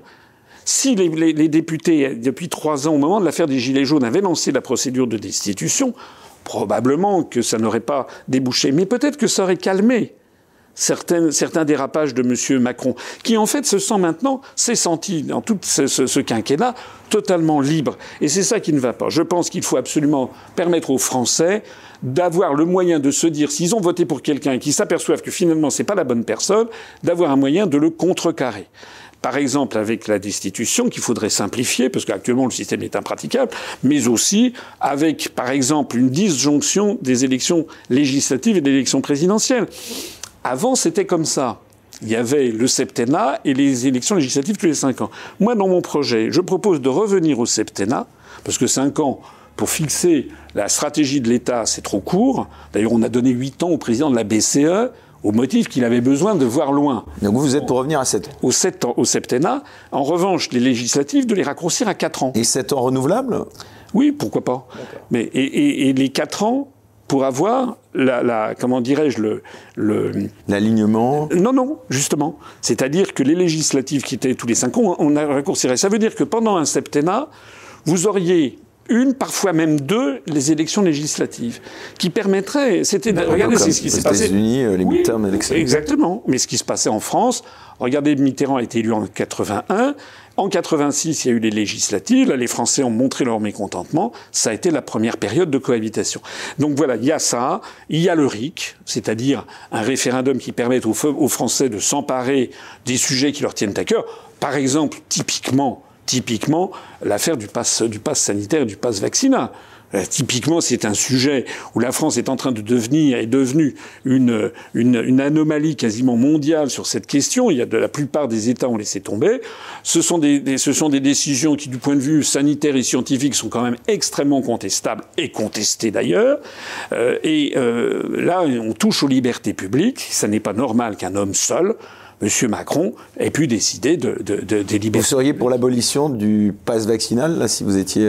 ah oui, mais ça, bien sûr faire. D'ailleurs, c'est ce qui se passe partout. Enfin, regarde la, la Suède, la Norvège, euh, l'Espagne, la, Russie. Enfin, dans le monde, d'ailleurs, dans la majorité des pays du monde, il n'y a pas eu de passe sanitaire et de passe vaccinal. lors des dernières euh, euh, élections, enfin, la dernière élection présidentielle, vous avez fait 0,92%, hein, si je ne me trompe. Oui, j'aime bien quand les gens mettent toujours 0, bah, écoutez, on essaie d'être précis, mais en tout cas, à peu près 1% des voix. Bon, même si vous n'aimez pas ce terme de souverainiste, moi, j'aimerais quand même vous demander, en effet, le, le, le, le mouvement mouvement des souverainistes euh, en France est quand même de plus en plus important.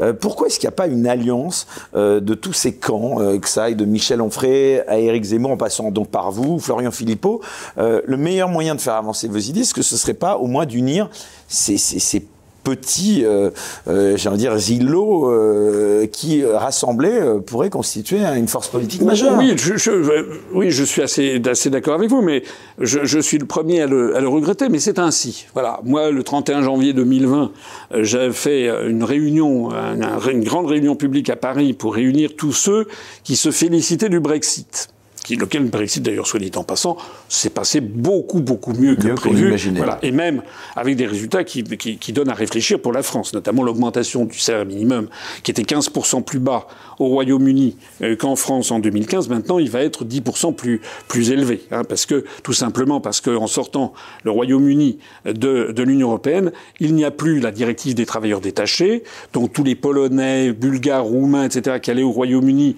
pour travailler qui faisait baisser le niveau des salaires, eh bien maintenant il n'existe plus. Donc ça veut dire que les, ouvriers, les salariés britanniques, ils ont maintenant, c'est eux dans le, rapport de force, c'est eux qui sont gagnants par rapport au patron, pour dire les choses clairement.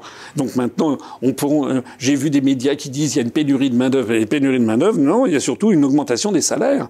Et c'est d'ailleurs exactement ce qui s'est passé, c'est que depuis 20 ou 30 ans, au Royaume-Uni comme en France, il y a eu une diminution du niveau de vie. La, la répartition de la plus-value est allée beaucoup trop au capital et moins au travail. Alors, euh, pour revenir à ce que vous disiez, euh, j'ai fait donc cette réunion le 31 janvier 2020.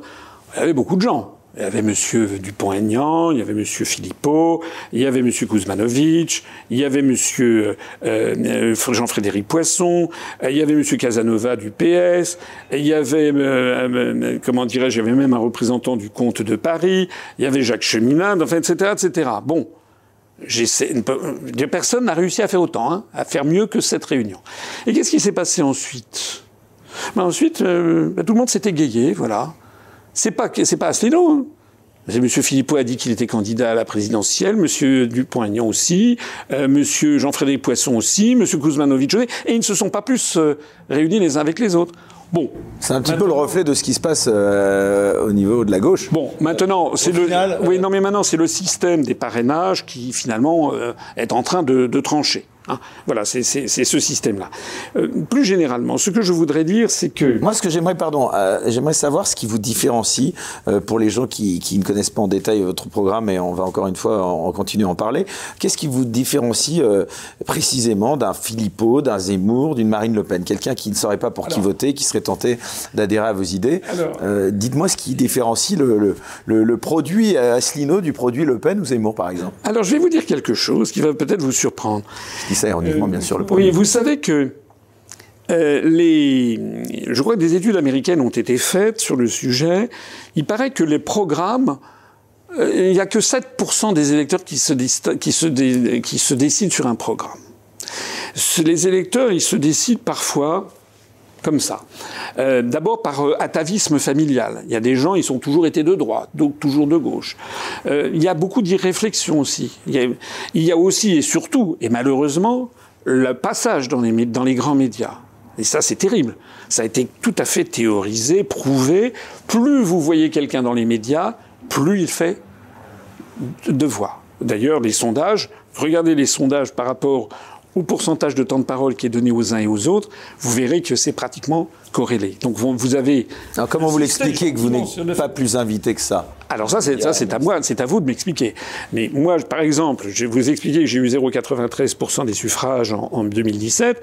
J'ai eu 0,8% du temps de parole. M. Macron a eu 24% du temps de parole, il avait fait 23%. D'une certaine façon, j'ai mieux rentabilisé mon maigre temps de parole. Et encore ne s'agit-il que du temps de parole, parce qu'il y a aussi le temps d'antenne. Il y a aussi les gens qui parlent ou qui ne parlent pas. Moi, je fais l'objet d'une procédure d'invisibilisation. Voilà, c'est ça le truc. Là, ce que j'invite les Français à se poser comme Et question. Vous êtes auprès du CSA Oui, ben, j'ai été reçu auprès du CSA. C'est, tous les contre-pouvoirs en France ont, ont, ont, explosé. Le CSA.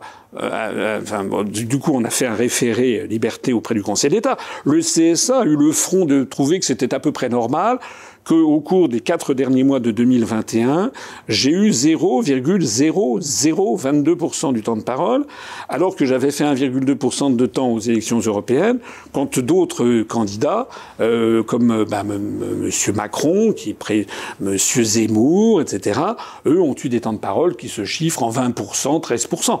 Donc les gens ne peuvent pas voter pour quelqu'un qu'ils ne, ne connaissent pas. Mais je voudrais vous dire quelque chose qui me paraît important parce que ça, c'est quelque chose qu'on ne dit pas assez. Vous me dites qu'est-ce qui vous sépare des uns et des autres? Ah, déjà, j'ai envie de dire qu'est-ce qui vous pousse à vous présenter encore une fois, alors que raisonnablement, sans vous manquer de respect, vous n'avez que peu de probabilité d'atteindre le second tour, par exemple. Donc, est-ce que voilà, est-ce que ce serait pas préférable de, de faire passer, euh, voilà, vos, idées avant et de soutenir quelqu'un qui je fais passer, s'en approche non mais, non, mais je fais passer mes idées. Bah, est-ce que vous n'apportez pas plus de division euh, qu'autre chose en maintenant votre candidature, même si vous représentez, euh, vous le disiez, 1%, ce qui n'est pas négligeable. Écoutez, je n'ai jamais voulu, on a parlé de, de, ma, trajectoire personnelle. Euh, moi, quand j'ai fait l'ENA, je voulais être diplomate. J'ai créé, j'ai créé l'UPR, pourquoi? Est-ce qu'il ne vaudrait pas mieux soutenir quelqu'un qui n'est peut-être pas de l'UPR, mais qui se rapproche des idées de l'UPR C'est pas de l'UPR dont il s'agit. C'est que j'ai mis à jour ce que je pense être fondamental, c'est le combat de notre, de notre génération, c'est le combat de la souveraineté de l'indépendance nationale. C'est d'ailleurs inscrit dans la Constitution. L'article 5, le président de la République est le garant de l'indépendance nationale. Bon. L'indépendance nationale, vous aurez beau me faire toutes les arguties que vous voudrez, tant que les Français seront assujettis aux traités européens, que toutes les politiques, dans tous les domaines, on en a parlé, migratoires, industriels, délocalisation, salaires, etc., on n'a pas parlé des questions diplomatiques et militaires, tant que ça sera décidé depuis Bruxelles, Francfort, Luxembourg et Washington, nous n'avons plus notre souveraineté et notre indépendance nationale. C'est ce thème principal que va se jouer l'élection présidentielle Pas forcément. Hélas. Parce que vous pensez que ça va être sur quel thème? Ben, Peut-être, peut-être sur les questions de migratoires. J'ai eu un débat avec Monsieur, avec Monsieur Zemmour, euh, où il était d'ailleurs à la fois euh, l'ordonnateur et le comptable, si j'ose dire, puisque c'était à la fois lui qui m'interrogeait, qui me portait la contradiction, et puis qui a coupé l'émission à la fin quand euh, il a jugé que c'est qu'il avait qu'il avait marqué un point. D'ailleurs, euh, sur des sujets tout à fait contestables, puisqu'il m'expliquait que la politique qu'en Pologne et en Hongrie ils avaient aucun immigré, c'est totalement faux. Mais comme c'était lui, l'émission s'est terminée, j'ai pas pu répondre. Monsieur Zemmour, avec qui j'ai débattu, c'est la vérité, il l'a déjà dit 50 fois, il dit que ce qu'il faut faire passer avant, c'est la question de l'identité. L'identité de la France. l'identité avant la souveraineté. C'est quoi d'ailleurs être français, selon vous? Comment peut-on dire que l'on va faire prévaloir l'identité avant la souveraineté Si vous n'avez pas la souveraineté, c'est que ce n'est pas vous qui décidez. Vous comprenez? Monsieur Zemmour, il, il chauffe à blanc une partie de la population sur les questions migratoires mais il veut rester dans l'Union européenne. Les articles 67, 77, 78 du traité sur le fonctionnement de l'Union européenne. Il y a un article qui dit que la politique migratoire de l'Union européenne doit veiller à l'absence de contrôle entre les États. Il veut rester là-dedans. Mais, monsieur, il n'y a pas que lui, Madame Le Pen, Monsieur Mélenchon, ils veulent tous euh, mettre fin aux délocalisations, redonner du pouvoir d'achat, arrêter d'être dans la roue des Américains, etc. Mais les traités européens sont là pour empêcher d'avoir ça. Et moi, la façon que j'ai de comprendre ce qui se passe, c'est que, en fait, M. Zemmour se contenterait assez volontiers de ce que faisaient les Britanniques dans, les Indes après la bataille de 1807, la bataille de Panipout, euh, Panipout je sais plus comment ça s'appelle, dans le, dans le plateau du Décan. Les Britanniques euh, triomphent de l'Empire moghol, mais ils maintiennent le grand Moghol au pouvoir jusqu'en 1857, jusqu'après la révolte des Sipay. Et donc là, il y a des Maharajas, des principautés, et les Britanniques, le Maharaja de Gwalior, le Maharaja euh, de, de, de, je sais pas, de, euh, de, euh, enfin, enfin, bon, bref, ils vont les maintenir avec, je crois que c'est le Maharaja de Gwalior, il me semble. Il avait la possibilité de sortir de son palais une fois par an avec sa garde enturbanée sur ses chevaux. Mais pour le reste, c'est les Anglais qui décident de tout. Ben, c'est un peu ça, si vous voulez. C'est-à-dire que l'identité, c'est, voilà, j'ai vu par exemple des gens qui ont protesté vigoureusement lorsque Macron a mis le drapeau européen sous l'Arc de Triomphe sans le drapeau français. Qui n'est pas resté longtemps. Qui n'est pas resté longtemps. Je suis personnellement tout à fait d'accord. D'abord, moi, je suis contre le drapeau européen, soit dit en passant, au passage, qui d'ailleurs est un drapeau marial, hein, qui est le drapeau de la Sainte Vierge. C'est le drapeau qui a été pris en 1955 au Conseil de l'Europe. Il y a toute une histoire là-dessus. Euh, donc, c'est pour une république laïque se réfugier derrière ce drapeau, c'est quand même fortement contestable. Mais bref, euh, mais c'est pas seulement une histoire de drapeau. C'est pas seulement une histoire de drapeau. Lorsque M. Zemmour, Mme Le Pen disent il faut qu'il nous, nous imposerons le drapeau bleu-blanc-rouge à côté du drapeau bleu aux étoiles d'or. Mais qu'est-ce que ça veut dire? Ça veut dire qu'ils acceptent le principe que nous soyons dirigés par une oligarchie à, Bruxelles qui va maintenir les, traités européens. Voilà, ce que, si vous voulez, ce qui me paraît fondamental, c'est que les Français comprennent la différence la différence qu'il y a entre quelqu'un qui veut rendre aux Français leur souveraineté, leur indépendance, et ceux qui disent non, non, non, on ne peut rien, on va essayer d'eux. Alors après ça, vous avez toutes les propositions les plus fantaisistes. Monsieur Mélenchon nous explique euh, qu'il va désobéir au traité. Euh, Madame euh, Le Pen, Monsieur Zemmour, Madame Pécresse, etc. Ils ont dit qu'ils allaient faire comme les Polonais, c'est-à-dire qu'ils allaient faire prévaloir la Constitution française sur les traités européens. Vous remarquerez d'ailleurs qu'on ne parle plus du tout de la décision du tribunal de Varsovie. Hein, et je serais surtout remarqué à ces candidats qu'ils ne connaissent pas la Constitution française, qu'ils lisent donc les articles 88 et suivants de la Constitution française, qui précisent que la France ça a été introduit sur Sarkozy, respecte les traités de l'Union européenne et respecte la jurisprudence de la Cour de justice. J'aimerais, pardon, euh, que vous affiniez votre position sur l'immigration, parce que sur le fond, je suis pas sûr d'avoir bien bien compris et saisi. Vous, vous êtes favorable à une immigration zéro, comme le propose Éric Zemmour, ou pas? Écoutez, ce que propose M. Zemmour n'est pas possible. Non, mais ça, entre ce qui est possible et pas possible, quel est votre souhait non, euh, dire, non, mais attendez, mon souhait, comme disait, de, comme disait, attendez, comme disait De Gaulle, ce qui est important, c'est la politique, c'est partir de, des réalités. Euh, vous avez chaque année à peu près 40 000 mariages mixtes. Si vous allez, si vous avez un, un, Français qui se marie avec une Sénégalaise ou une Française qui se marie avec un, avec un Russe, vous n'allez pas empêcher ces gens de se marier, vous n'allez pas empêcher leurs conjoints de les rejoindre. Il y a 40 000 personnes. Vous avez par ailleurs aussi les étudiants qui viennent.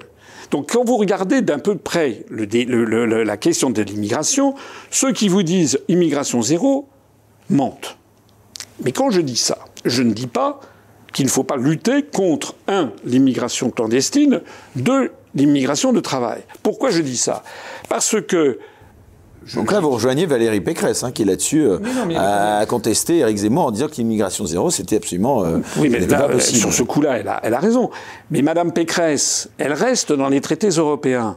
Donc elle ne pourra en aucun cas remettre en cause les articles que je citais tout à l'heure elle fait que les gens qui vont voter Pécresse seront, ils auront la même politique que Macron.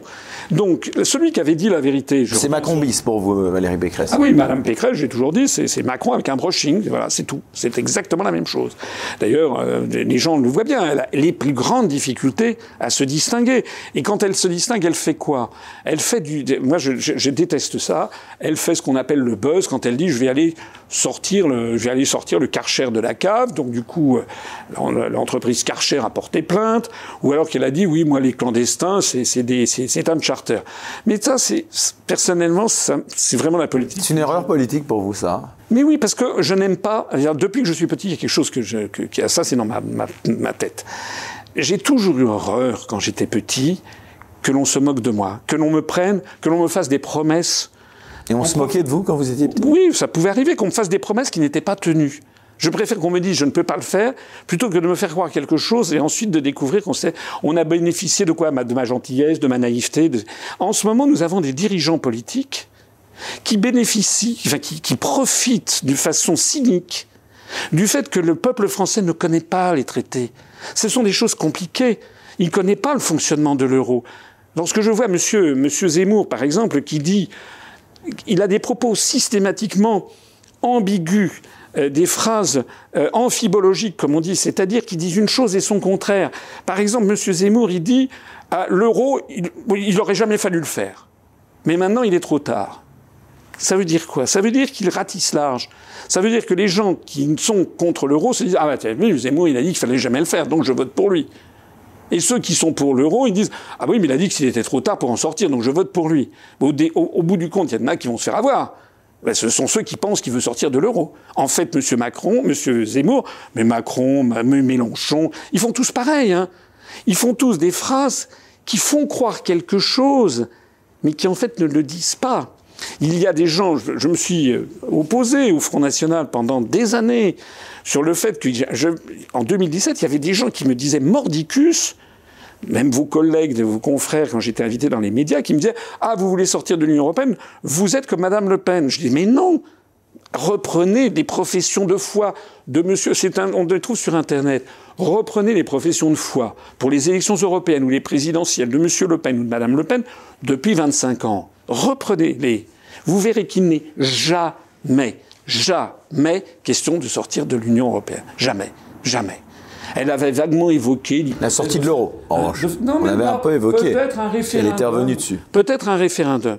Mais si vous voulez, c'est pas raisonnable parce que moi, pourquoi je fais ça? Vous dites, vous avez, vous avez dit que effectivement, je, la probabilité que je sois élu euh, président de la République. C'est vrai que tout le monde vous reconnaît en tout cas euh, la meilleure compétence des traités européens. Non mais ça c'est clair. Pourquoi je fais ce que je fais? Normalement, j'aurais pu, avec les diplômes que je faisais, que j'avais, ah oui, pantoufler, pantoufler, gagner.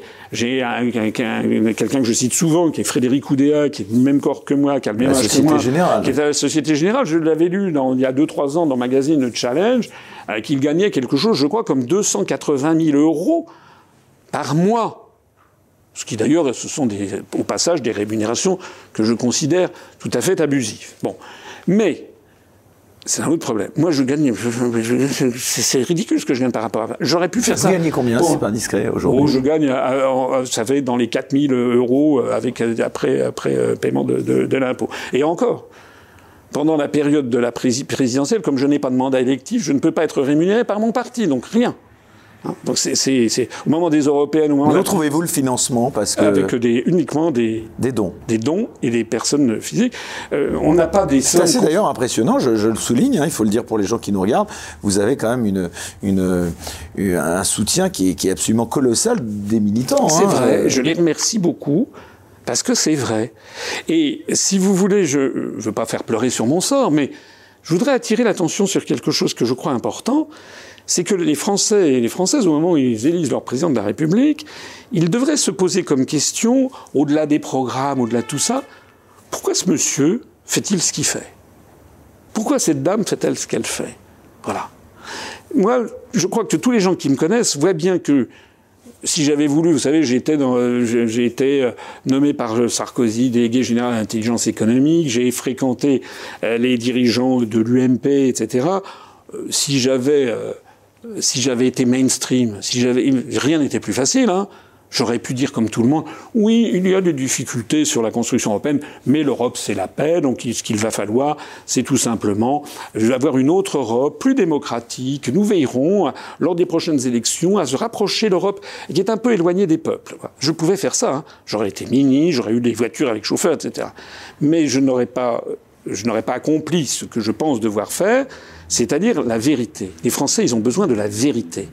La, vérité, c'est qu'ils sont dirigés par des dirigeants qui n'ont plus les manettes et qui font semblant de les avoir.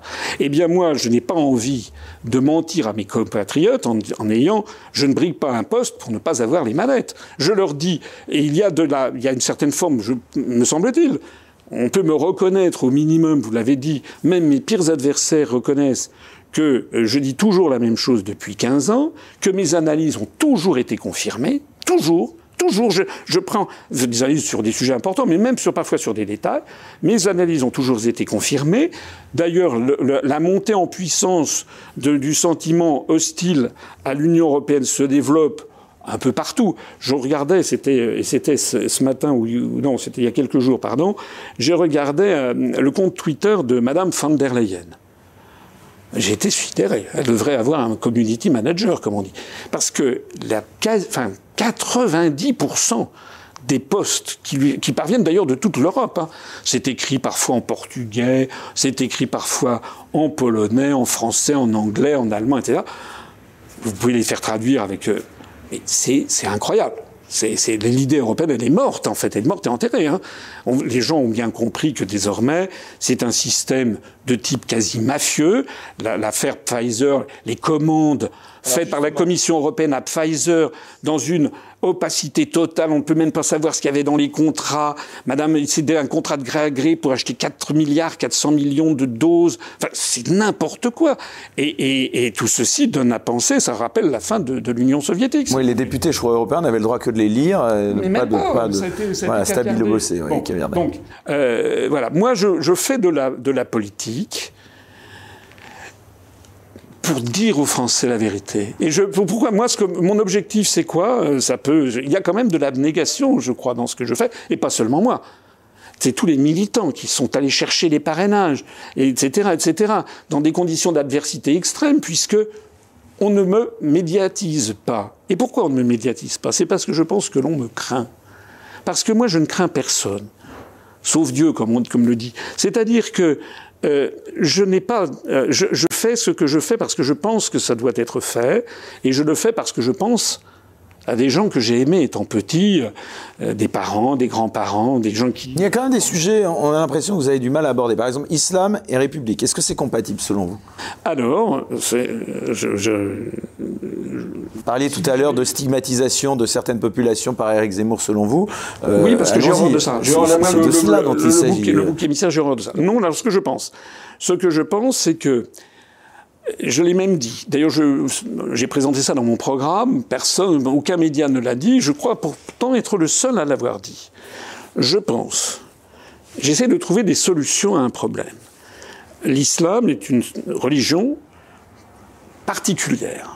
Euh, différente du christianisme, différente du judaïsme, enfin toutes les religions ont leur spécificité. L'islam est une religion qui a produit de la beauté, de la beauté architecturale, qui a produit également des, du dévouement. Il y a, il y a, euh, de la beauté dans le terre d'islam, mais il y a aussi effectivement, quand on reprend le Coran, il y a des passages qui sont des appels au djihad, par exemple. Remarquez bien d'ailleurs que quand vous lisez la Bible, du moins l'Ancien Testament, le, si vous lisez le Lévitique ou le Deutéronome, ce sont des appels à, à, lapider la femme adultère, etc., etc. Et il n'y a que dans, les, dans, le Nouveau Testament, dans les Évangiles et dans les Actes des Apôtres, que vous n'avez pas. Il n'y a rien à reprocher, si j'en peux dire, dans, dans, le Nouveau, dans le Nouveau Testament, au regard du monde d'aujourd'hui, au regard de nos valeurs. Euh, moi, ce que je pense, c'est que il doit y avoir, la France, elle doit assumer deux héritages fondamentaux. Le premier héritage, c'est l'héritage d'un pays qui, a été formé par une dynastie, enfin par une série de dynasties, mais disons euh, depuis Clovis, ça fait 1500 ans d'âge, depuis le baptême de Claovec, qui était un chef franc et qui se convertit au christianisme, et puis depuis l'accession euh, du Capet à Noyon sur le trône de France en 987, donc ça fait 1000 ou 1500 ans d'âge, bâti par une série de, de, de monarques qui ont fait la France. Et ça, c'est fondamental. Notre pays résulte d'une volonté politique. Il n'y a pas. Le royaume, l'Angleterre, c'est un pays assez facilement euh, cernable. Euh, L'Espagne, la péninsule ibérique aussi. Nous, la France, il n'y a pas de frontière évidente au, au nord et au nord-est. Il y a une volonté politique qui a été fondée sur une monarchie, elle-même fondée sur une religion, le christianisme, j'en parlais tout à l'heure, avec Louis IX et avec le symbole de, de Marial d'Ulysse. Et puis, il y a, depuis plus de 200 ans, la tradition de la laïcité républicaine. Et les Français, en fait, ont attaché aux deux. Et moi, j'ai proposé dans mon programme que, si nécessaire, on fasse une modification de la Constitution en disant que la France est une république laïque de tradition chrétienne. Et pourquoi de tradition chrétienne? Parce que je vois loin. C'est un peu le en même temps d'Emmanuel Macron, là. Oui, mais c'est ce que je dis tout à fait. Euh, je vais l'expliciter. La, la, laïque, ça veut dire que tout le monde a le droit d'avoir la religion et aussi de ne pas en avoir. Tout le monde a aussi le droit de changer de religion ce qui en terre d'islam n'est pas évident. Donc les gens ont le droit d'avoir une religion, d'en changer, de ne pas en avoir, de revenir, etc. Et ça, c'est dans le Répondez à ma question, s'il vous plaît. Oui, Pour mais vous, attendez, attendez, je termine. L'islam et la République, c'est compatible ou Non, pas je termine. Je dis, mais en revanche, de tradition chrétienne, ça veut dire qu'il y a des, des, des, fondamentaux dans la société française qui doivent être, qui ne peuvent pas être remis en cause. C'est par exemple la monogamie, l'égalité de l'homme et de la femme, le jour férié qui est le dimanche, l'absence d'interdits alimentaires sur le porc, le vin, l'alcool, etc. Ce sont des fondamentaux de notre identité nationale, mais ce pas des fondamentaux républicains. Hein, quand je vois que on dit la gauche qui dit oui, euh, l'égalité homme-femme, c'est des valeurs républicaines, non. Vous avez des républiques islamiques de Mauritanie, républiques islamiques d'Iran. Non, non, non, non. En fait, ce qui gêne les gens, parce que c'est un vrai sujet gênant, c'est qu'en fait, on touche du doigt le socle même de l'identité de la France, c'est-à-dire nos origines chrétiennes. C'est ça le truc. Et moi, je, moi comme j'aime bien expliciter les choses qui, parce qu'on gagne toujours à expliquer un sujet, je dis que la France doit être une république laïque de tradition chrétienne. Ça veut dire que tout le monde a le droit, il n'y a pas de religion d'État, tout le monde a le droit d'avoir une religion, etc. Mais on ne peut pas avoir euh, dans l'espace public euh, le port du, du, du, hijab, le port de. On ne peut pas avoir des interdits sur la, la, la consommation d'alcool. On ne peut pas avoir euh, des. Euh, comment dirais-je le, Comment dire Par exemple, un sujet qui pourrait poser problème, c'est l'appel du muezzin depuis les mosquées. Disons les choses telles qu'elles sont. Moi, je pense qu'il y ait des mosquées en France, c'est normal, mais l'appel du muezzin, non.